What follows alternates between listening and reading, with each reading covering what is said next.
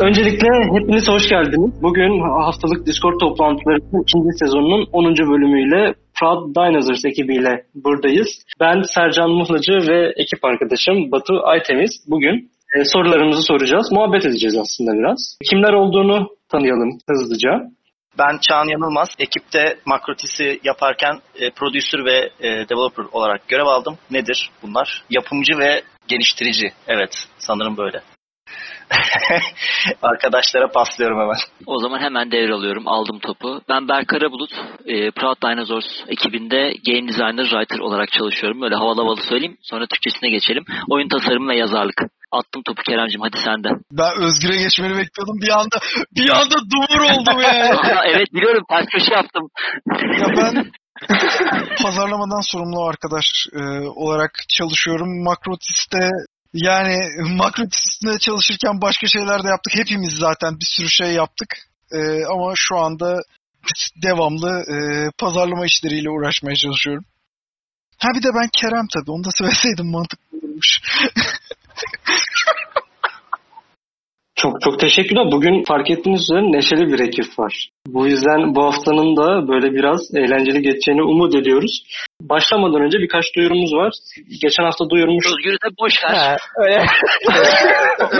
burayı burayı Özgür kestik ya? şu an. Ee, freelance arkadaşı haber olsun. Burayı kesiyoruz ve Özgür'den devam ediyoruz. Evet. O zaman merhaba ben de Özgür. Ee, ekipte Berk ile beraber designer ve writer olarak çalıştım. Hala da o şekilde devam ediyorum. Çok teşekkürler. Herkes kendini tanıttıysa o zaman ben birkaç birkaç duyuruyla e, başlamak istiyorum. Geçen hafta biraz bahsetmiştik. Bir Patreon sayfası açtık. Patreon sayfası açarak aslında podcastlerimizin daha verimli olmasını sağlayacak bazı harcamalar yapıyoruz. Ondan bize destek olmak isterseniz unok.dev slash patreon adresini ziyaret edebilirsiniz. Ve Patreon destekçilerimize de çok teşekkür ederiz. Önümüzdeki bölümlerde teker teker isimlerini saymayı umarım akıl edebiliriz. Şu an listeyi hazırlamadığım için unuttum. Artık sonuna doğru Batu bir şeyler yapalım orada. Proud Dinosaurs ekibini biz Makrotis projesiyle tanıyoruz. Makrotis'i biraz anlatmak ister misiniz kısaca? Çok kısa bir şekilde. Makrotis neydi? Kaç yılları arasında yapıldı? Sonuçları neler oldu? Bunları konuşacağız aslında. Proje nasıl bir projeydi? Ben alayım hemen burada sözü. Ee, şimdi bizim Makrotisi yapmamız tam olarak iki buçuk senemizi aldı. Bu proje bir e, puzzle platformer e, janrasına ait bir oyun.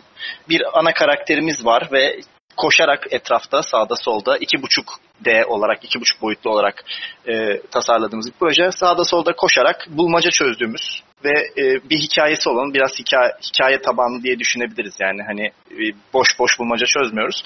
Böyle bir proje. E, 2016 yılında başladık. Yanlış hatırlamıyorsam. 2016 Eylül'de başladık. 2019 Şubat'ta çıktık. Evet. 8 Şubat 2019'da release ettik oyunu. Kısaca anlatmak gerekirse bu şekilde. Neyi anlatıyordu peki? Makrotis projesinde e, hikaye kısmına girecek olursak biraz. Oyunun ilgi çeken kısmı neydi? Ana karakterimiz bir anne. Üç tane çocuğu olan e, bir vefakar ana. Büyülü bir yani spoiler vereceğim kusura bakmayın ama doğal olmayan bir ya- şey yağmur başlıyor bulunduğu çevrede bu ailenin ve e, evlerini sel basıyor. Çocukları alıp götürüyor. Bizim ailede anne de e, bu sele kapılıp evinden uzaklara sürükleniyor. Bütün bir oyun boyunca da aslında çocuklarımıza ulaşmaya çalışıyoruz bir şekilde. Çocuklarımızın başına bir şey gelmeden onlara ulaşıp mutlu bir şekilde bitirmeye çalışıyoruz. Tabii hani bir oyun olmasının da getirdiği zorluklar sebebiyle e, başına çeşitli enteresan olaylar geliyor ve bir türlü ulaşamıyor çocuklarına diyerek bırakayım spoiler vermeden. Süper. Oynamak isteyenler olursa Makrotis Steam'den şu an satın alınabilir durumda. Hatta %30 indirimli şu an Türkiye'de 13 liraya satışta. Makrotis projesinin biraz ayrıntılarına girelim. Geliştirme sürecinden bahsedelim biraz. Ekipte kaç kişi yer almıştı? Hangi departmanları kurmuştunuz e, geliştirme süresinde? Tabii hemen e, devam edelim. Öncelikle zaten e, sanat, tasarım ve e, programlama ekibi olarak başladık. Tasarım sanat ekibimizde bir adet animatör, e, bir adet üç boyutlu ne deniyor ona? Üç boyutlu boyut sanatçısı. Tasarımcı diyebilirim. Artist. Of çok zor. Değil mi? bir de, bir, de bir adet bir adet diye gidiyor adam karpuz. tamam. Bir de bir de bir de iki şey yani bu çizer arkadaşımız vardı diyeyim. Bir de aynı zamanda hani bu iki boyutlu çizimleri yapan yani hem e, texture boyamaları olsun hem de bizim sprite görsellerimizi işte pazarlama görsellerimizi hazırlayan arkadaş aynı zamanda bizim sanat yönetmenimiz olarak görev aldı yap bu şey makrotisi tasarlarken. Onun dışında iki adet developer başladık. Daha sonra bir üçüncü bir arkadaş aramıza katıldı. Daha sonra Enes'i Almanya'ya uğurladık. Kendisi duyuyordu. sonra da iki developer olarak projeyi tamamlandırdık. Bir de tabii bunun yanında seslerle ilgilenen bir arkadaşımız var. Bir de e, Kerem bize pazarlama konusunda yardımcı oldu. Tasarım ve hikayesi içinde Özgür'le Berk zaten burada. Hemen 3, 5, 8, 9 9 kişiydik. Değil mi? Yanlış saymıyorum lan. Yani sanki 19 diye hatırlıyorum ben bizi ama dur ben de bir sayayım. Eyvahlar olsun. Abi 9-10 işte ya tamam. Ya evet. ya arada arada Cobra sayısı 2'ye çıktı, 3'e indi bir şey oldu. Ya evet, falan evet, filan ya o- oralar İkiye karışık. çıktı üçe indi ama evet. İşte ya anla sen. Katılan giden olunca biraz sayılar karışıyor ama departman olarak saydığımız zaman e, sanat, tasarım, programlama ve işte ses ve pazarlama dediğimizde 5 departman oluyor. Ben bu konuda size tasarımcılarla ilgili bir soru sormak istiyorum. Yani benim kafamda tamam programcı var, program yazıyor. Sanatçı var, sanat içerikleri oluşturuyor. Tasarımcı dediğiniz tam olarak ne yapıyordu bu süreç içerisinde? Tasarım Yani yapıyoruz. tasarım yapıyor işte aynen. Tasarımcı tasarım yapıyor. Özellikle şey konusunda değinmenizi rica edeceğim. Bu bölüm tasarımını nasıl yaptınız, overflow nasıl oluştuğunu. Çünkü gerçekten oyuna baktığınızda puzzle'lar var, platformlar var ve çok güzel bir dünya yarattınız. Nasıl bir süreçten geçti? Nasıl bir iterasyondan geçti? Özgürcüm sen mi başlarsın ben mi başlayayım nasıl yapalım? Başladı başlamışken. Başlıyorum. Peki hep bana atıyorsun bu aralar. Hadi bakalım. Kırılıyorum. Şimdi genel flow'umuzdan bahsedeyim. Her puzzle böyle çıkmıyor ama e, çoğunlukla e, Özgür'ün ya da benim direkt kağıt üzerinde bir şeyler karalayıp ya bundan herhalde bir şey çıkar dememizle başlıyordu herhangi bir puzzle süreci. Daha sonra bu puzzle'ı e, büyük bir beyaz tahtamız var. O beyaz tahtaya çizip birbirimize danışarak bir şeyler ekleyip çıkararak hani nasıl daha güzelleştirebiliriz diye konuşarak bir paper prototype ne? E, kağıt Prototipi. kağıt prototipi. Bilmiyorum. Neyse kağıt üstünden hani e, daha büyük bir çizim tahtasına aktarıp ekipteki puzzle çözmeyi seven arkadaşlara gösterip birazcık böyle anlatma yoluyla tasvir yoluyla çözdürüyorduk. Birazcık hani FRP oynatır gibi diyelim. Hani biraz bilgisayar oynar biraz FRP oynar gibi biraz hayal ederek e, oradan gelen geri dönüşlere göre e, bunun Unity'ye geçilmesi oluyordu. Nasıl? E, işte sadece karakterin interact edeceği, etkileşime gireceği e, yerler, işte e, etkileşime geçirebilecek duvar, işte kemirilecek yer, itilecek taş vesaire gibi objeleri koyup e, sonra bunu sanat tarafına paslıyorduk ki onlar işte hani arka planını yapsınlar, çiçeğini koysun, kristalini koysun, işte uygun olsun içerisi şeklinde. Hani basiti bu ama hani daha detayına girmek gerekirse hani şunu yaşamışlığımız var. Abi benim aklıma çok güzel bir fikir geldi ama çıkmıyor. Nasıl? İşte şunu kullanmak istiyorum. Oyuncuya X şeyini yaptırmak istiyorum ama tıkandım. Puzzle'ı yapamıyorum. Özgür bakıyor. Aslında şöyle yapsak çıkar. Tamam yapalım. Yaptık. Soruyoruz. Bu çok zor olmuş ya. İnsanlar bunu çözemez. Tamam nasıl kolaylaştırabiliriz? Hadi şunu çıkartalım. Bunu ekleyelim. Oldu mu? Oldu. Tamam. Şeklinde metodlarımız da oldu. Komple böyle abi ben bunu yaptım al hadi geçir de oldu. o, Valla Bir de- Pro... Lütfen. Ee, bir de tabii her şeyden önce aslında ilk başta daha bulmacalara başlamadan karakter ne yapıyor? Karakterimiz neler yapabiliyor? Evet, Karakterimizin özellikleri ne olacak? Nasıl çeşitlendirebiliriz oyunun? Ee, hani diğer puzzle platformlarda sadece taş itip çekmekten çıkartıp bu oyunu nereye götürebiliriz şeklinde çok uzun bir süren bir düşünme dönemimiz oldu. Ben aşırı beğendim bu arada. Yani puzzle'ların hiç bu kadar e, iyi olacağını beklemiyordum açıkçası. Onu çok itiraf edeyim. Teşekkür ederim. Çünkü yani beklenti olarak şey diye girdim onu da söyleyeyim. Hani bir ekip ilk defa bir oyun geliştiriyor. Tabii ki aksaklıklar olacaktır. Çünkü geçmişteki e, Türk oyun sektöründe geliştirilen oyunlarda bunları gördük. Hani beklentiyi biraz düşürmeyi gerektiriyordu. Ama Makrotis hiç öyle demedi ve e, bayağı oyun olarak oynadım. Ki bir Trine hayranı olarak o serinin de böyle zekice tasarlanmış ve böyle ha burayı böyle yapacağım diye yaşattığı o momentların aynısını Makrotis'te de yaşadım. O yüzden ellerinize sağlık. Çok teşekkür ederiz. Ben Çok mutlu oldum şu an bunları e, birisine yaşatabildiğim için.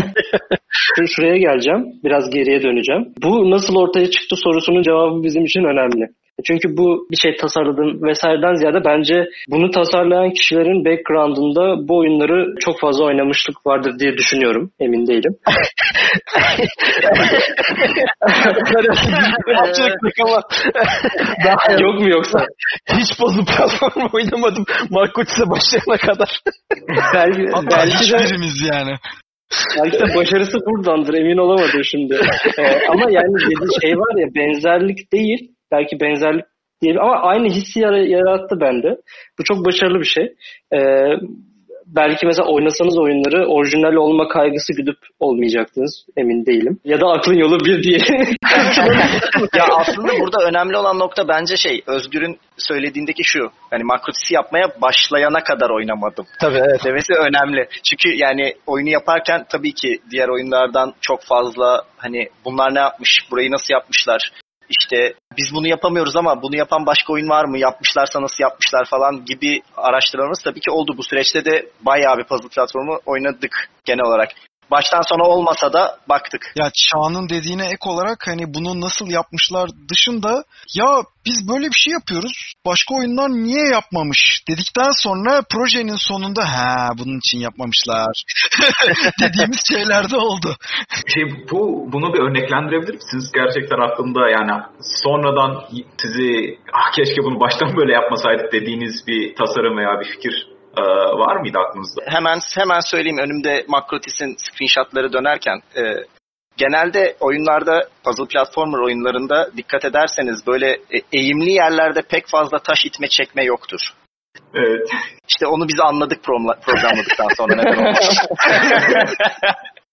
Neden her yer düzmüş bu oyunlarda çok iyi Evet. anladık. ben açıkçası bunu da çok cesurca bulmuştum. Ko- kocaman bir kütük tasarlanmış. Ama eğimli yerden gidiyor ve böyle gidecek mi acaba sorusunu çok sordurmuştu bana. Ve sonra sonra şeyi fark ettim. Abi baya özel yapmışlar burayı falan diye. Birkaç yerde böyle ufak fixler yapılmış ya da bilmiyorum. Ve kütük özel olarak fizik şeyi eklenmiş. Ama oralarda atlatılmış yani. Oralarda da tebrik etmek lazım. Ama hani kim bilir neler çektiniz tabii. Bunu söyleyince şimdi Evet. orada e, oralarda bazı yerlerde fark ettiğim fixleri muhtemelen hakikaten fix olanları fark etmişsindir. Yani onlar birkaç tanesi göze batıyor çünkü. Yok göze göze batmasından ziyade ya oyuncu oynarken şey diyebiliyor. Ee, sen biraz burası anormal olmuş diyebiliyor. Ama ben direkt şey düşünmeye başlamıştım. Yahu nasıl olacak bu iş kütüğü çekeceğiz de falan diye hani daha yazılım esnasında e, artık oyunları eskisi gibi oynayamıyorsunuz ya. O Evet, şeyi şey. ne yazık ki. Ama e, gayet güzel çözümler. Öyle takıldığım bir yer falan hiç hatırlayamadım. Ellerinize sağlık. Vallahi uğraştırdı ama evet. Sağ ol. Ya çok uğraştık ama sonucu güzel oldu. Yani e, evet bu sonuca ulaşmak için hakikaten çok çaba harcadık, çok zaman harcadık. Ama sonuç güzel olduğu için mutluyuz yani. Bethesda'nın aksine game breaking bug olması dedik oyunda. Buradan bir. Oyuncular oyunu baştan yazmak zorunda kalmasınlar filan. Da Bethesda dinlemiyor ya yapıştırın abi. Aynen. Aynen. Bir fatura gelirse Unoga geliyor zaten. Bethesda'nın avukatından da mail almak nasip olur mu acaba? Vay çerçevelettir asarız ya. Adam, adamlar Türkiye ofisi açacak. Tam böyle o şey toplulukları falan araştırıyorlar. Son bölüme bakıyorlar. Bethesda ile fatura. Sonra benim yüzümden almıyorlar değil mi? Yapmıyorlar. Sonra şöyle gidiyorlar gelmiyorlar falan. Olabilir olabilir. Hep Berk'in yüzünden diyeceğiz bundan sonra. Sonu güzel oldu dediniz. O şimdi bu laf güzel oldu genelde göreceli bir şeydir. Ne kadar güzel oldu diye sorsam genel olarak oyunun satışları, topluluğu vesaire sizi tatmin etti mi? Hayır. Etmedi. Ama şöyle e, bizi mutlu eden şey ortaya çıkardığımız üründü aslında. Yani ben ekipteki hiçbir insanın oyuna bakıp da ya aslında oyun da çok da güzel değil diyeceğini düşünmüyorum bizim ekibimizden. Ve aldığımız yorumlar da oynayan insanlara buradan çok teşekkür ediyorum. Aralı, hani dinleyen arkadaşlardan da oynayan varsa yorum atan. Yani çok güzel yorumlar aldık. ne kadar satışlarımız düşük olsa da e, oynayan arkadaşlar oyunları beğen, oyunu beğendi. Bu bizim için güzel bir şey. Ne kadar hani tabii ki satış da çok önemli ama yaptığımız işin beğenilmesi ayrı bir mutluluk verici bir olay aslında. Yani o, o yüzden güzel dediğimiz şey oydu. Yani ortaya çıkan ürün bizi tatmin etti. Yani Steam'de zaten %93 pozitif seviyesinde bu gerçekten çok çok yüksek bir sayı. Yani o da bizi ayrıca mutlu etti yani böyle işlerin, kaliteli işlerin çıkması. Ya ben burada e, şimdi Yiğit de yazmış sohbetten gerçekten üzücü ama bunu kurcalamamız lazım. yani e, ya Steam'de %93 overwhelmingly pozitif bir projeden bahsediyoruz. Değil mi? Overwhelmingly pozitif oluyor %93. Bu nasıl Hemen hemen hemen ufak bir e, bilgi vereyim bu konuda. E, bu çok overwhelmingly pozitif, overwhelmingly negatif, overwhelmingly tagini alabilmek için ve veri tagini alabilmek için de aynı zamanda belli bir miktarda e, satış ve belli bir miktarda yorumun üzerinde yorum almanız gerekiyor. Eğer onları almazsanız overwhelmingly pozitif görmüyoruz. Mesela bizim yüzdemiz şu anda Yani tek olay yüzde değil. aynen bizim yüzdemiz şu anda overwhelmingly pozitif olsa bile yorum sayımız 81 olduğu için veri pozitifte duruyor. Öyle de ufak bir bilgi vereyim burada. veri neyden sonra geliyor peki? 50'den Ya- sonra geldi değil mi? Evet 50'den sonra veri geldi. 75 de olabilir. Çok emin değilim şu an. O zaman şey mi? Yüzdeye göre 3 aşama var. Karışık, negatif, pozitif. Şeyde öyle evet az az yorumun varken öyle şey yapmıyor yani. Sonra çok eğer başarılı ve pozitifse overwhelmingly Tekrar bölüyor. diye. Tekrar bölüyor tekrar bölüyor olarak düşünebiliriz. Ha tamam. Önce 3'e bölüyor sonra 5'e bölüyor sonra 7'ye bölüyor galiba. Neden peki 81 yorumda kaldı sizce? Yani burada e, hata var mı? Tekrar yapsanız nasıl bir operasyon yapılır? Topluluk yönetimi yaptınız mı? E, diğer oyunlardan eksik kalan tarafınız neydi? Yani bu soruların hepsinde aslında Topluluk yönetimi yapmadık. Topluluk yönetimi yapmadık. Ee, yorum sayımız az çünkü satış sayımız az. Direkt onunla bağlantılı yani aynı şekilde orantılı. Yeniden yapsak topluluk yönetimi yapmamız gerekiyor. Marketinge daha geç başlamamız gerekiyor. Daha erken değil. Biz çok erken başladık. En büyük hatalarımızdan bir tanesi de o oldu. Elimizde paylaşabileceğimiz şey bitti. Ne denir ona? Content. Yani evet, ilk paylaşabileceğimiz content'i çok hızlı tükettik. O yüzden oyunun çıkmasına yakın paylaşabileceğimiz şey sayısı azaldığı için aslında e, insanları oyuna çekmekte daha zorlandık. Öyle bir sıkıntımız oldu zamanında. Ya bu arada onun da sebeplerinden bir tanesi dedike olarak buna görsel hazırlayacak birisi olmaması. Çünkü artçıların tamamı deliler gibi oyunla ilgileniyor haliyle. Bu tip şeylerle uğraşacak vakitleri yok. Kişi olunca o şekilde oluyor yani maalesef. Üç artçı olunca. E, başka ne soru vardı? Bu konuda biraz daha derine gidebiliriz. Şey, iki buçuk senelik bir süreçten bahsettiniz bu geliştirme ile ilgili. Marketing tam olarak ne zaman başladınız? Yani daha geç, erken. Altıncı ayda. Yani daha ortada pek bir Evet şey yokken. 6. 6. ayda bir Ankara'da şey fuarına katılmıştık. Neydi o fuarın adı? Game Show. E-Game Show. Evet. E-Game Show'a katıldık. Şimdi şöyle onunla ilgili de şöyle bir ayrı bir detay vereyim. Biz bunu hani hadi pazarlamaya başlayalım, oyunu tanıtalım diye gittik ama aslında oraya gittiğimizde oyunun ilk 6 ayı çöp oldu. Onu, onun detayına girelim. Buradaki arkadaşları da hani faydamız olabilir bu konuda. Ee, biz oyunu ilk tasarladığımız zaman oyunun e, yaptığımız modeller ve e, oyunun genel olarak görseli çok daha e, yani şeyler boyamalar falan aynıydı tabii. Ama bir mağaranın içinde geçen bir oyunu düşünün ve mağara daha gerçekçi bir mağaraydı. Öyle anlatabilirim. Yani bulunduğumuz yüzey daha pürüzlü, gerçekten mağara yüzeyine ait bir yüzeydi. Ve bu oyunu E-Game Show'da gösterdiğimiz zaman insanlardan şöyle bir te- geri dönüş aldık. Biz bu karakterin nereye basıp nereye basmayacağını anlamıyoruz. Ben nerede yürüyorum diyordu oyuncu. Çünkü çünkü iki boyutlu bir oyun yapıyoruz. Koşacağımız yerin belli olması gerekiyor ve biz bunu hani tabii ki biliyorduk biraz. Yani yani o şey değil, komple üstümüzden uçmuş bir şey değil ama yeteri kadar veremedik o şekildeyken. Ki daha sonra zaten şu anda oyunun videolarında ya da screenshotlarında görebileceğiniz gibi çok tanımlı bir yol tasarladık daha sonrasında. Bu da bizim ilk 6 aydaki yaptığımız modellerin tamamen güme gitmesi anlamına geldi bizim için aslında. Yani pazarlamaya erken başladık. Evet ama oyunu göstermeye erken başlamadık aslında. Öyle şey yapayım onu. Evet, evet ben zaten e, o 6. E-Game Show değildi benim kafamdaki. E, teaser'ımızı aslında. Oydu yani. Çok erken dönemde bir teaser hazırladık ve çok erken dönemde yaptığımız konseptleri paylaşmaya başladık. Tabii daha sonradan da işte Kerem'in de söylediği gibi artist sayımızın çok fazla olmamasından dolayı daha fazla content üretilemedi paylaşılabilecek bir boşluk oluştu. Bir ara her hafta e, sosyal medya hesaplarımızdan görsel paylaşıyorduk. Sonra bitti o. Bir sene hiçbir şey paylaşamadık. o çok yanlış bir hareketti mesela bizim için. Ya şey çekeceğim bir noktada tekrar tasarım sorusu soracağım. Çünkü hemen bahsettiniz işte oyuncularla karşılaştığında sanatta bir değişiklik ve görselinde bir değişiklik yapılması gerektiği. Şeyi ne zaman kemikleşti bu e, oyuncunun yapabileceği eylemler diyelim. Yani birçok eylem var. Bil, Bilbin'in yaptığı işte zıplıyor, itiyor, çekiyor ama bunun ötesinde de işte kemiriyor, ipleri kesiyor, taşlar yere düşüyor. Ondan sonra ileride hafif spoiler olsun büyülü bir şekilde duvarlardan geçebiliyor vesaire. Hani bunu başta karar verdiniz. Sonra tamam elimizdeki seçenekler bunlar. Bunları kullanalım ve bölümleri yapalım. Yoksa bölüm yaptık abi şöyle bir şey olsun istiyoruz. Bunu tekrar eylem olarak genişletelim mi? Ya o ne zaman oturdu yapabileceği eylemler? Biz daha ilk başladığımızda projeye Berk'le beraber oturup çok ciddi bir yüzeysel bölüm tasarımına girdik. Öyle söyleyeyim. Ee, karakterimizin neler yap yapmak karakterin neler yapmasını istediğimizi düşündük çok uzun bir süreç boyunca ee, ve hani şu an oyunda olmayan bir sürü mekanik yazdık.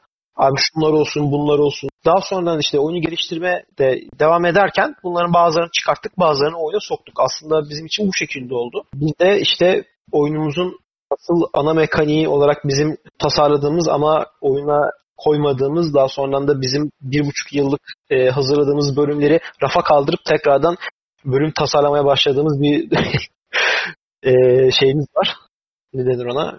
Mekaniğimiz var. O da sizin dediğiniz gibi duvarlardan geçme mekaniği. Duvarlardan geçme mekaniği de o bizim oyunun ana mekaniği olarak düşündüğümüz mekaniği oyundan çıkartmaya karar verdikten sonra peki ne koyacağız sorusuna cevabımız oldu. Onu da aslında yaklaşık bir, bir buçuk hafta içerisinde ortaya çıkarttık. Sonuçta bu böyle oldu. Ona ben biraz detay gireyim. İlk yapılan e, şeyde, tasarımda ortaya çıkan şey teknik olarak bizim altından kalkabileceğimiz bir şey değildi. Dolayısıyla da hani böyle bir değişikliğe gittik projenin ortasında. Ama hani bu bizim tasarım ve e, geliştirme ekibinin süresini değil, tasarım ekibimizin yani şey sanat ekibinin ve geliştirme ekibinin değil tasarım ekibinin süresinden biraz çalmış olduk bunu yaparak aslında. Ee, ve Özgür'ün de dediği gibi bu mekanik komple attığımız zaman işte bu büyülü olayları onun yerine koyduk diyelim. O, o sırada şöyle şeyler de oluyor. Yapamayız sorusuna istinaden ama X oyunu yapmış. ya, ya. Şey cevap geliyor ama işte X oyunun 10 tane kodları var. Biz iki kişiyiz. Tabii. Ya da şey böyle X oyununun abi total kredisine baktın mı 5 sayfa falan hani. Tabii. GTA'da ama arabalar uçuyor falan. Aynen. Aynen abi. Adamlar ne güzel sudan yansıtmış filan yani biz yok. Her her e, stüdyoda yaşanan bir muhabbet olabilir bu ya. Normal. Hayatın gerçekleri yani. Fuarlarda aslında siz oyunu daha çok tanıttınız diyebiliriz değil mi? Birçok fuara katıldınız. Evet. Hangileriydi onlar? Önce E-Game Show'la başladık. Daha sonrasında Türkiye'de tabii GameX ve GIST'e gittik. GIST'e bir kere gittik. Bir kere gittik. Bir de şey gittik. Siena, İskender'e gittik. CNR'a gittik. Ona gitmeseydik daha iyiydi. Ee, bir de yurt dışında da iki kere yurt dışına çıktık. Almanya'ya gittik. Birinde Respawn'a katıldık. Diğerinde de Gamescom'a katıldık. Önce genel olarak fuarları konuşmak isterim. Yurt dışındaki ve Türkiye'deki fuarlar sizin oyununuza nasıl yansıdı? Mesela şeyden bahsettiniz. Oyunun ilk aşamasını gösterdiğinizde köklü bir değişime sebep oldu gelen feedbackler. Hı hı. Evet. Bunun dışında böyle e, insanların geri dönüşleriyle alakalı veya fuar anında yaşadığınız şeyler. Biz fuarları zaten genel olarak aslında play te- hani testing test etmek, oyunu test etmek için kullandık diyelim. Yani çok fazla şey bulduk fuarlarda. Hani, hani bak olsun hem e, abi burası da çok zor olmuş ya olsun. E, bunları test etmek için fuarlar güzel bir yerdi bizim için. Genel olarak çünkü oyunu tasarlarken ilk sizin aklınıza gelen şey hep siz oyunu bildiğiniz için ve siz tasarladığınız için aklınıza gelen şey abi bunu çözerler ya oluyor ama işte olmuyor.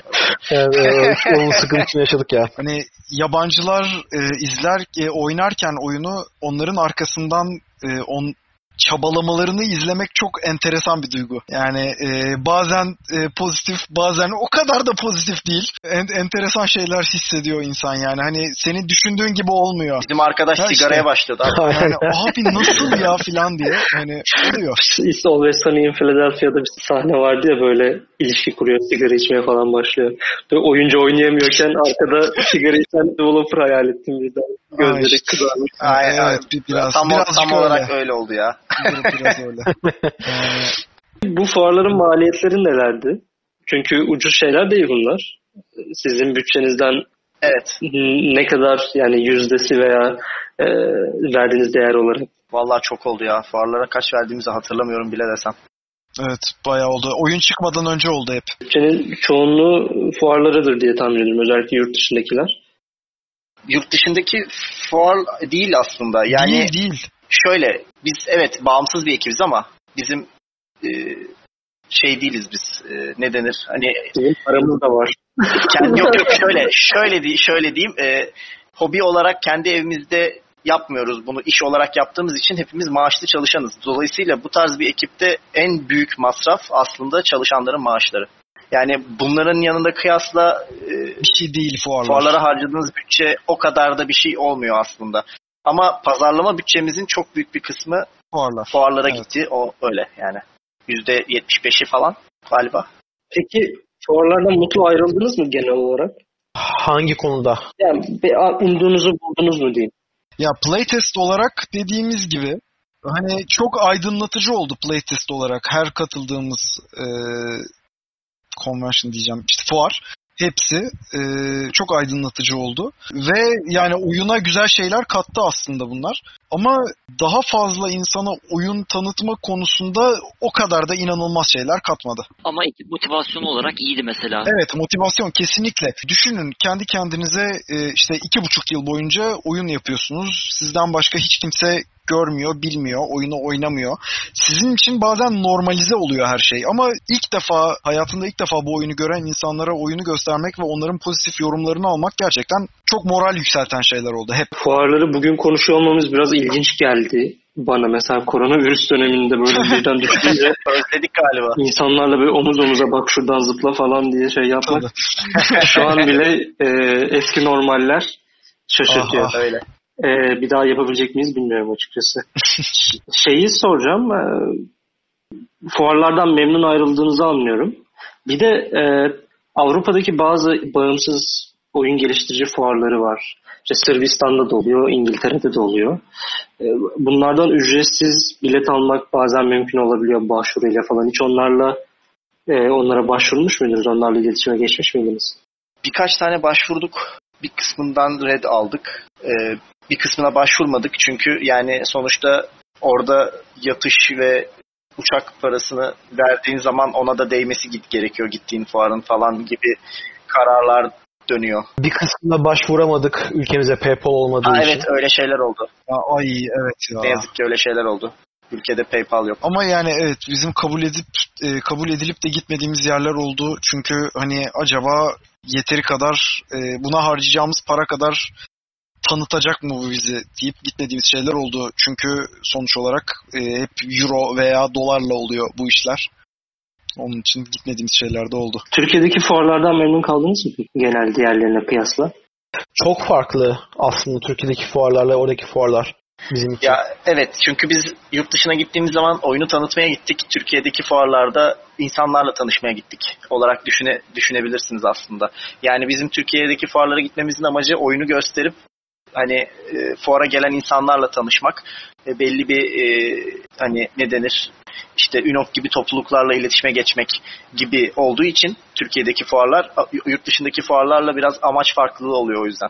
Amacınız farklıydı yani. Peki fuarların konsepti mi farklı? Yani siz böyle bir beklentiye girmek zorunda mı kaldınız? Yoksa aslında iki taraftaki fuarlar da aynı şekilde organize ediliyor ve e, aynı kalitedeler diyebilir miyiz?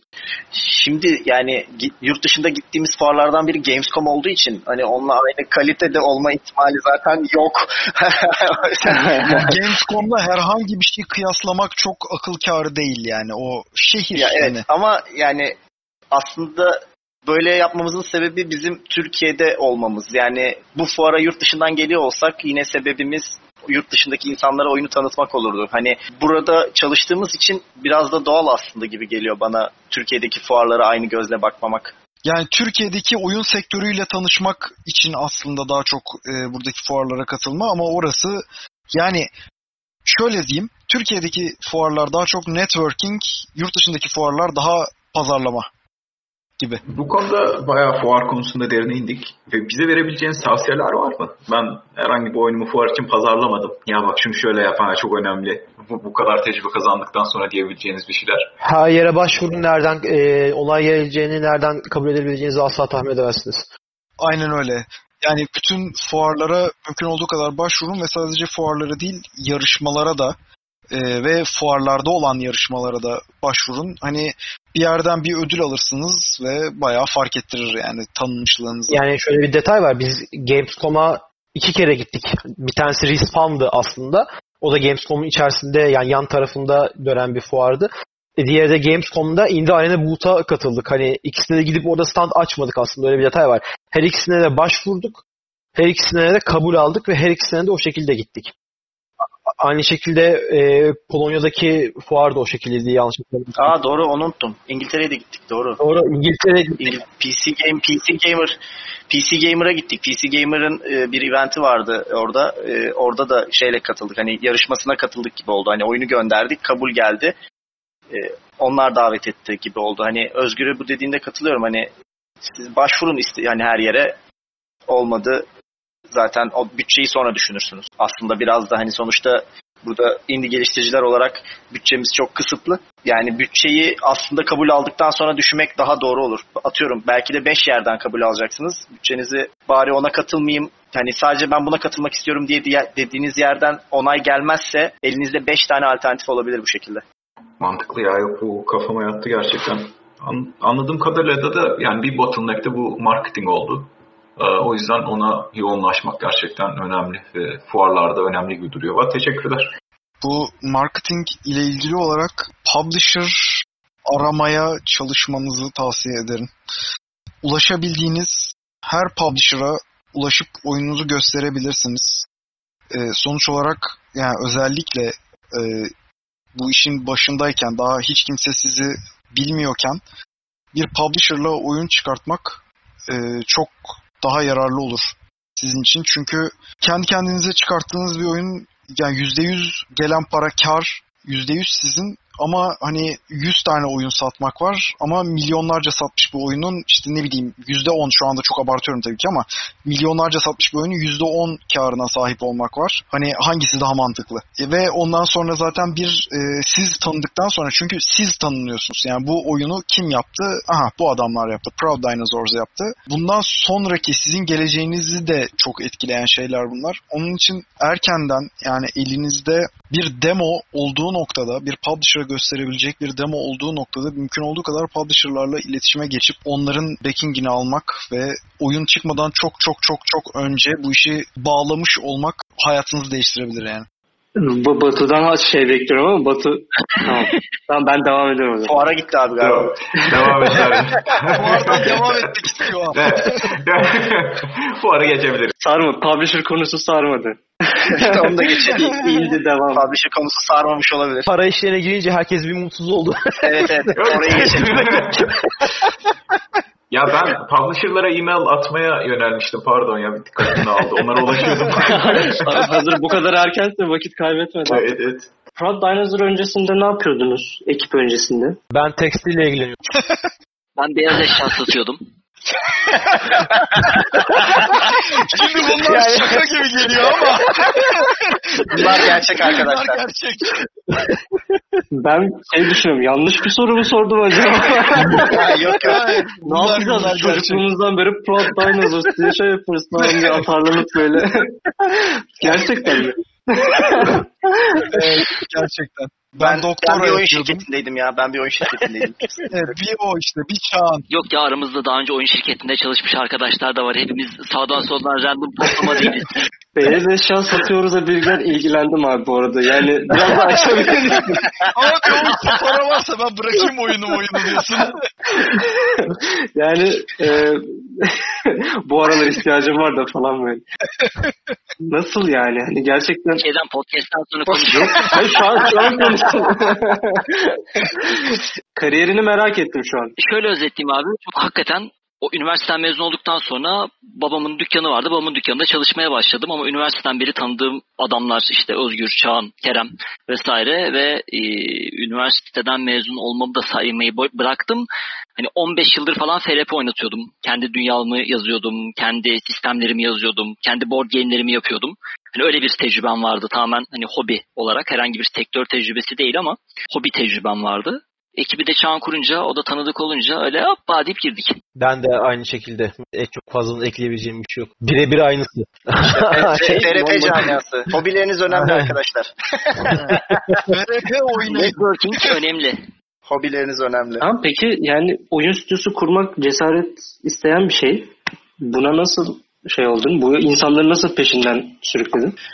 Ee, şöyle bizim şey şirketimiz, üst şirketimiz e, bizim de e, ailelerimizin hani benim ve e, seslerle ilgilenen arkadaşın babalarının ortak olduğu bir şirket. Bilişim tarafına yönelmek istediler.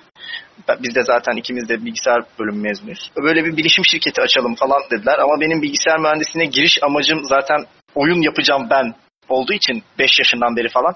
Dolayısıyla ben biraz hani yönelttim gibi düşünebiliriz. Ee, hani normal sıradan bir bilişim şirketi olmaktansa hali hazırda büyüyen bu sektörün içinde bu sektörle birlikte büyüyen bir şirket olmanın doğru olacağını düşündüm ve bunu da e, ikna ettim diyelim. Ve hani elimin altında da çok yakından tanıdığım, çok yakın arkadaşlarım olan işte Özgür, Berk, Kerem.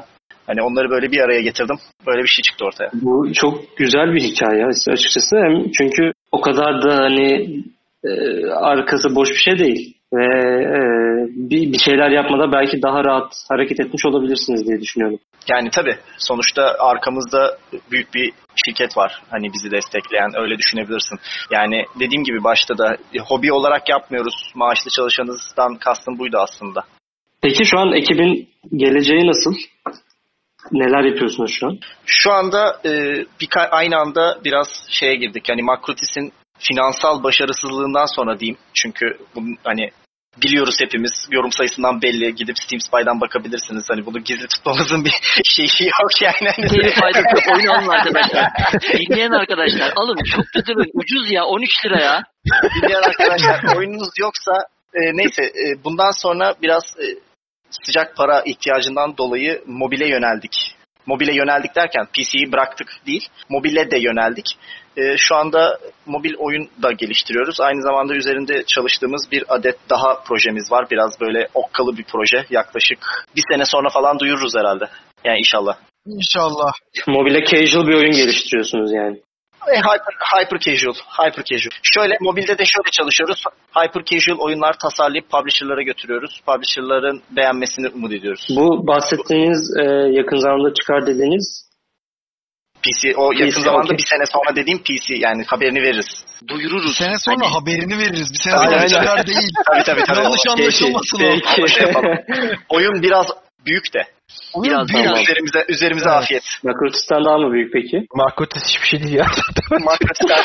Şimdi şöyle aslında şöyle e, aslında karşılaşacağımız zorluklar çok farklı yeni yaptığımız projede. Çünkü çok bambaşka bir janrada geliştiriyoruz. Dolayısıyla yani çok farklı bir janra olduğu için çok farklı şeyler bizi bekliyor. O yüzden de büyük ya da küçük demek doğru olmaz. Hı hı. Öyle yani. Ama hemen hemen aynı sürecek. Total süreye baktığımız zaman belki böyle bir yarım sene falan daha uzun sürer herhalde. Evet büyük ihtimalle ama hani oynanış süresi olarak hani Makrotis'i kaç saat oynuyorsun bitirmek için yeni yapacağımız oyunu kaç saat oynayacaksın dersen o bayağı uçsuz bucaksız bir fark olacak arada. Evet. Orada da şeye gelelim. Ee, neden böyle bir karar verdik? Hedefimiz bu. Yani neden? Çünkü Makrotis'in pazarlanamamasının en büyük sebeplerinden birisi oyunun kısa olması. Yani tek seferde oynanıp bitiriliyor olması. Bu bize nelere yol açtı? Oyunu early access'e sokamadık. Neden sokamadık? Çünkü yani puzzle platformer oyunu zaten totalde 4 saat oynuyorsun. E, bir saatlik early access yaptık. E, ne ekleyeceğiz oyuna şeklinde kaldık. Onun dışında e, oyunun replayability'si yok. Yani tekrar oynanabilirliği yok ki şu anda bu çok önemli. Yani çok yüksek miktarlarda oynanan çok fazla oynanan ve çok yüksek miktarlarda satış rakamlarına ulaşan oyunlara baktığımızda bunun çok önemli olduğunu görüyoruz. Yani tekrar oynanabilme. Dolayısıyla da biraz bu noktaya yönelmek durumunda kaldık aslında. Bir de yayıncılar üzerinden oyunun taz- e, pazarlama noktası var. Şimdi Marcotis'i yayında izlediğiniz zaman oyun bitiyor. İnsanlar almayı düşünmüyor ama yeniden oynanabilir bir oyunda o çok bambaşka oluyor. Çünkü her Ha, bu streamerların etkisi evet tabii. tabii tabii streamerların etkisi. Streamer pazarlaması etkisi işte bu da yani aslında. Yani eskiden belki olsa çok daha farklı olabilirdi ama şu anda bir oyunu çok rahat bir şekilde aa bu neymiş diye bakıp izleyebiliyorsun. Ve izlediğin zaman da ha iyiymiş diyorsun ve hayatına devam ediyorsun. Yani tekrar oynanabilir olmadığı için. Aynen öyle ya. Biz küçükken sonuçta e, oyun dergilerine bakıp oradan bir şeyler beğenip e, sonra oyunu alabiliyorduk ama şu anda öyle yok. Mesela öyle bir zamanda Makrotis çok okeydi. Ama şu anda en büyük oyun pazarlama yolu streamerlar. Onun için streamerların oynayabileceği hatta yani oynamaktan zevk alacağı aynı zamanda streamerlar oynadıktan sonra orada görüp de ben bu oyunu alayım dedirtecek. Böyle spoiler e, alma korkusu olmadan izlenebilecek ne oyun yapabiliriz, replayable olan ne oyun yapabiliriz diye düşünüp de e, bir sonuca vardık. Onun üstüne bu e, yeni yapma, üstüne çalıştığımız oyunu yapmaya başladık. Ay heyecanla bekliyoruz ya. Bunu yani azıcık hızlıca geçtik ama şey modeli benim bayağı heyecanlandırdı. Yani hyper casual oyunları yapıp gerçekten sı- sıcak para bir noktada bir gelir edilmesi gerekiyor ki bunda büyük daha büyük bir projeye 2-3 senelik bir projeye yatırım olarak ulaşmak için. Bu sistemi nasıl kurduğunuzdan biraz bahsedebilir misiniz? Yani hani iki ayrı grup var. Bir grup sadece hyper casual'a mı ulaşıyor yoksa içeride bir döngü mü var? Ya Bu- ulaşmaya çalıştığımız şey ilk söylediğim. Hı hı. Ama şu anda developer eksikliğimizden kaynaklı olarak Ehe. evet, yani böyle bir sıkıntımız mevcut. Şu anda Özgür mesela hyper casual oyun geliştiriyor. Hani öyle öyle bir öyle bir şey yaptık hani. Programlamacı yaptık. Ben full time designer'a döndüm falan. Yaz, ortalık ortalık biraz oldu. karıştı. Yani buradan mezun olmak üzere olan arkadaşlar falan bize iş başvurusunda bulunabilir. Yani yetişmiş programlamacı diye bir şey pek yok ülkede zaten. Yetişen programcılar ülkeyi terk ediyor keza. Onun için herkes yeni mezun Keza oluyor. bizimle birlikte çalışan iki programcımız da Almanya'ya gitti. Buradan Enes'e Yani Almanya'ya gitmek istiyorsanız gelip birkaç sene bizde çalışabilirsiniz. hemen Almanya'ya gidiyorlar. Kısmetiniz açılır. Olabilir. Evet yani hepimizin gönlünde yatan da işte böyle büyük büyük projelere girip iddialı riskler alabilmek ama en nihayetinde bu hayatta yaşıyoruz tabii. O ikisini bir arada yürütebilmemiz beni bayağı mutlu etti gerçekten. İnşallah bunlar da böyle devam eder. İnşallah. İnşallah. Yani bu konuda hani organizasyon olarak verebileceğiniz bir tavsiyeler var mı? Yani hani siz de anladığım kadarıyla yeni başlıyorsunuz bu işe ama hani siz de bu modeli tekrarlamak istiyorsanız hyper casual oyunlarla büyük oyunu fund etme şeklinde ne o konuda verebileceğiniz bir tavsiye var mı? E, hyper casual oyunlarla ilgili verebileceğim tavsiyeler var. Yani şöyle hyper casual niye hyper casual mobilde niye hyper casual seçtikten başlayalım. Çünkü hyper casual'ın e, prototiplendirmek çok kolay. Yani siz mobilde bir casual oyun yapmanız demek neredeyse bir PC oyunu yapıyorsunuz demek aslına bakarsanız. Ama hyper casual'larda bu durum böyle değil.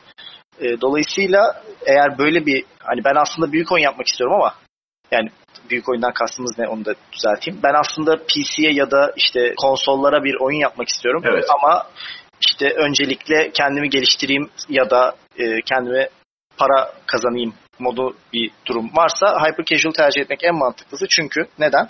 E, prototiplendirme aşaması çok hızlı ve hızlı olması gereken bir şey. E, dolayısıyla da hem proto- prototiplendirme aşamasından sonra da zaten hani bu konuda da kendiniz çıkartmaya çalışmayın. Mobilde öyle bir şey yok. Bunu öyle bir şey yok. Neden yok? Çünkü mobilde ne kadar para koyarsanız o kadar para kazanıyorsunuz ve yani burada açık konuşalım. Hiç hiçbirimizin öyle bir parası yok yani. Yani o en büyük e, mobil gördüğünüz mobil oyunlar publisher'lar gidiyorlar işte e, şu anda çok genel konuşacağım 5 milyon dolar e, reklam basıyor. 10 milyon dolar kazanıyor. Ondan bir iki hafta sonra o oyun ölüyor ve unutuluyor gidiyor. Ama o 5 milyon dolarını kazanmış oluyor adam. Çok farklı bir pazar. Yani mobil sektör normal bilgisayar oyunu sektöründen çok çok çok farklı bir e, pazar. Size yani mobil oyun sektöründe çalışmak size e, genel olarak oyun sektörüyle ilgili bir şey öğretmez. Ama oyun yapmayı, oyun yazmayı, oyun tasarlamayı e, en azından fikir verir. E, onun için böyle bir şey tabii ki e, yapabilirsiniz ama e, neye girdiğinizi bilerek girin. Ben o konuda bir uyarı daha vereyim. Ee, önemli bir uyarı. Eğer yaptığınız oyunlara bağlanan insanlarsanız hyper casual yapmayın. Çünkü hyper casual'da siz haftada ya da iki haftada yani ne kadar hızlı çıkartabiliyorsanız bir prototip çıkartıp bir publisher'a yollayıp beğenilmediyse çöpe atıp hayatınızda hiçbir şey olmamış gibi devam etmek zorundasınız. Ama bu oyun çok güzel deyip bir oyuna takılıp kalırsanız e, oradan da bir şey çıkmaz. Boşa da vakit harcarsınız. Hyper casual için konuşuyorum bu arada. Yani casual oyun yapıyorsanız bu bambaşka bir boyut alıyor ama Ya çünkü e, publisher'ların baktıkları çok spesifik şeyler var. O an hip, hype neyse en çok sevilen çok ve çok spesifik şeyler bunlar. Yani bu işte kırmızı renk kullanma, mavi renk kullan gibi o kadar bile spesifik olabilecek şeyler. Bu tip şeylere bakıp çok spesifik bazı kriterleri var. Bunlara bakıp ona göre karar veriyorlar. Ki sizin oyununuza okey verdikten sonra da kendileri teste sokuyor. Yani onlar bile okey dedikten sonra oyun yine olmayabiliyor. Çünkü teste sokuyorlar. Gelen testin sonuçlarına göre e, bu oyunun çıkıp çıkmayacağına karar veriyorlar. Yani siz oyunu prototip edip e, publisher'lara gösterdiniz. Ondan sonra onlar beğenmedi ve çöpe attım değil, üstüne birkaç ay çalışıp testlerden geçirip bir şeyler yapıp hala olmadı ise de çöpe atabiliyorsunuz. Onun için evet hakikaten mobilde hiç bağlanmamak gerekiyor eğer hyper casual çalışıyorsanız. Bu yani işin oyun yapmanın duygusal kısmını biz yeterince tartışmıyoruz. Ama gerçekten bu konuda da söylenecek çok şey var yani. Evet, evet Tabii sizin çocuğunuz oluyor yani makrotis yani o makrotisle yatıp makrotisle kalktık iki buçuk sene ve çocuğumuz gibi hakikaten. Makrotis ilk çıktığı zaman 8 Şubat'ta yayınladık ama biz 7 Şubat'ta streamerlara verdik. 7 Şubat'ta oynayabildiler. Yani 7 Şubat'ta açıklanacak şey yapılacak şeklinde. Yani biz o zaman hep böyle oturup manyak gibi 10 kişi bilgisayar karşısında streamer hangi streamer bizim oyunu oynuyor, ne oynuyor, ne yapıyor, işte ne tepki veriyor. Manyak gibi onu izledik ya. Gece eve gittik. O gece eve gittim ben. Evde PlayStation'dan Twitch açtım. Twitch'te streamer açtım. Makrotis izledim böyle. Zaten yaptım. Benim Steam'deki Makrotis Playtime'ım 360 saat arkadaşlar. Neyse böyle bir durum var evet. Evet, duygusal olarak da çok bağlanıyor insan gerçekten. Peki bu hemen şeyi sorayım bunun arkasında. Geriye dönerseniz tekrar yapar mısınız bunu? Bu oyunu, bu projeyi? Yani bu experience zaten bizdeyken aynısını yapmayız. Ya bize çok şey öğretti. Makrotis bize inanılmaz çok şey öğretti. Ya piş, şeyi sormaya çalıştım aslında. Pişman olduğunuz bir proje mi oldu? Hayır. Hayır. Ha, okey. Bu bence çok değerli bir duygu bu. Yani bence insanların e, oyun sektörünü tercih etmesinin de sebebi bu. Benim de böyle çünkü. Yani bir şeyi yapmaktan ziyade bir şeyi iyi yapıp insanları oynatmak benim için çok değerli bir duygu. Yani ben bunu çok seviyorum. Sizin de anladığım kadarıyla o Twitch'te insanları oynarken izlemek falan. Evet evet. Evet. Yani biz e, bir ara Twitch'ten açıp ulan bu streamer'ı da ağlattık be hey filan diye e, saçma sapan sevindiğimiz e, durumlar filan da oldu. Yani Yani şöyle e, mesela bir tane şimdi hemen hemen racism geliyor casual racism. E, Bir Alman abi oynuyordu oyunumuzu ama böyle şey yani Alman gülle takımında olsa olur böyle çok e, sert suratlı, sert mizaçlı tam böyle baksan eline silah ver Almanya'nın Übermensch askeri olarak yolla yani öyle bir adam oynuyor. Arka tarafında e, Warhammer posterleri vardı. Oradan aynen. da ben buradan öyle bir arkadaş. ya öyle bir adam. Öyle bir adam oyun sonunda hüngür hüngür ağladı. Biz böyle hey Nasıl be bunu da ağlat. Yani hani Böyle kötü insanlarız yani. Evet, insanların ağlamasından. Peki oyunla alakalı kötü son, son dakikalara giriyoruz. Hızlıca soracağım sonra bitirmeye yaklaşacağız.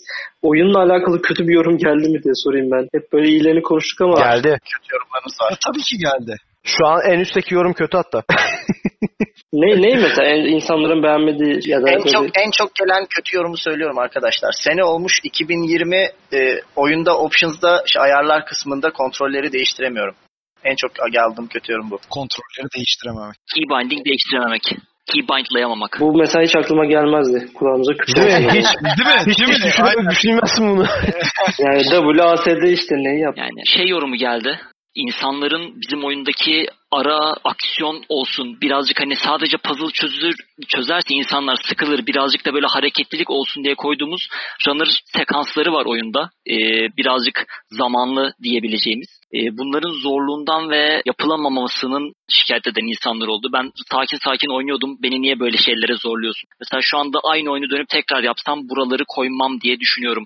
Evet tamamen full puzzle ya da tamamen full runner. Yani iki ayrı janlara gibi olmuş oldu. O bir hataydı mesela. Evet oyun çok yavaş ilerleyen bir oyun zaten düşünerek ilerliyorsunuz. Ondan sonra bir anda böyle hoppa bir, sürü platformer yapman gerekiyor. İnsanlar onu görmeyip de ona girdikleri zaman ve onu da beceremedikleri zaman üstüne üstün. Çünkü çok normal yani hani e, aa ben güzel güzel puzzle çözeceğim diye giriyorsunuz. Bir anda oyunda yapmanız gereken çok farklı şeyler oluyor. Niye böyle oldu? E, beceremeyip orayı "Aa, niye böyle oldu deyip kötü yorum verenler işte oyunu iade edenler çok fazla var aslında o, o, o konuda. Ha, oyunun kısa olmasından şikayetçi olan insanlar var. Hemen aklıma gelecek başka kötü yani negatif yorum olarak. Kötü yorum çok doğru değil bu arada aslında. Bunların hiçbirisi kötü yorum değil. Negatif yorum olarak demek lazım çünkü. Sonuçta insanların düşünceleri, feedbackleri bunlar. Düşünüyorum çok fazla negatif yorum almadığımız için aslında aklıma çok da fazla başka bir şey gelmiyor. Sizi en en hoşunuza giden, e, en mutlu eden yorum neydi? Biraz da yukarıda bitirelim. puzzle'lar çok güzel olmuş güzel, güzel. Abi, demişler. Abi zaten abi bunun görseli çok güzel. Oyuna bakınca çok güzel. O ne güzel. O puzzle'lar çok güzel. Kimse kodlaması çok güzel demiyor. Ben anlamıyorum arkadaş. Bir tane vardı ya. Birisi demişti çok güzel diye. Bunu bunu nasıl yapmışlar diyen birisi vardı. Onu yapan kesin kendisi developer'dır abi. Ee, olabilir. O kesin öyledir zaten. O da zaten bir tane var yani. Çok teşekkürler. Çok keyifli bir bölüm oldu. Bir, bir saatimizin sonuna geldik. Keşke daha uzun ilerleyebilseydik. Gerçi ilerleyebiliriz. Aslında şu an kaydı durduracağız ve e, podcast'i tekrar dinleyen arkadaşlar burada bizi bizden ayrılacaklar. Belki bir sonraki bölümümüzü veya önceki bölümlerimizi dinleyebilirler. Biz sohbete biraz daha devam edeceğiz. Sosyal medya kanallarımızdan bizi takip edebilirsiniz. Bu podcastlerimizi, toplantılarımızı canlı olarak kaydediyoruz. Discord sunucumuza katılarak önümüzdeki bölümlere, yeni bölümlere katılabilirsiniz. Proud Dinosaurs ekibini ağırladık. Bugün çok keyifliydi. Hepsine teşekkürler. Haftaya görüşmek üzere.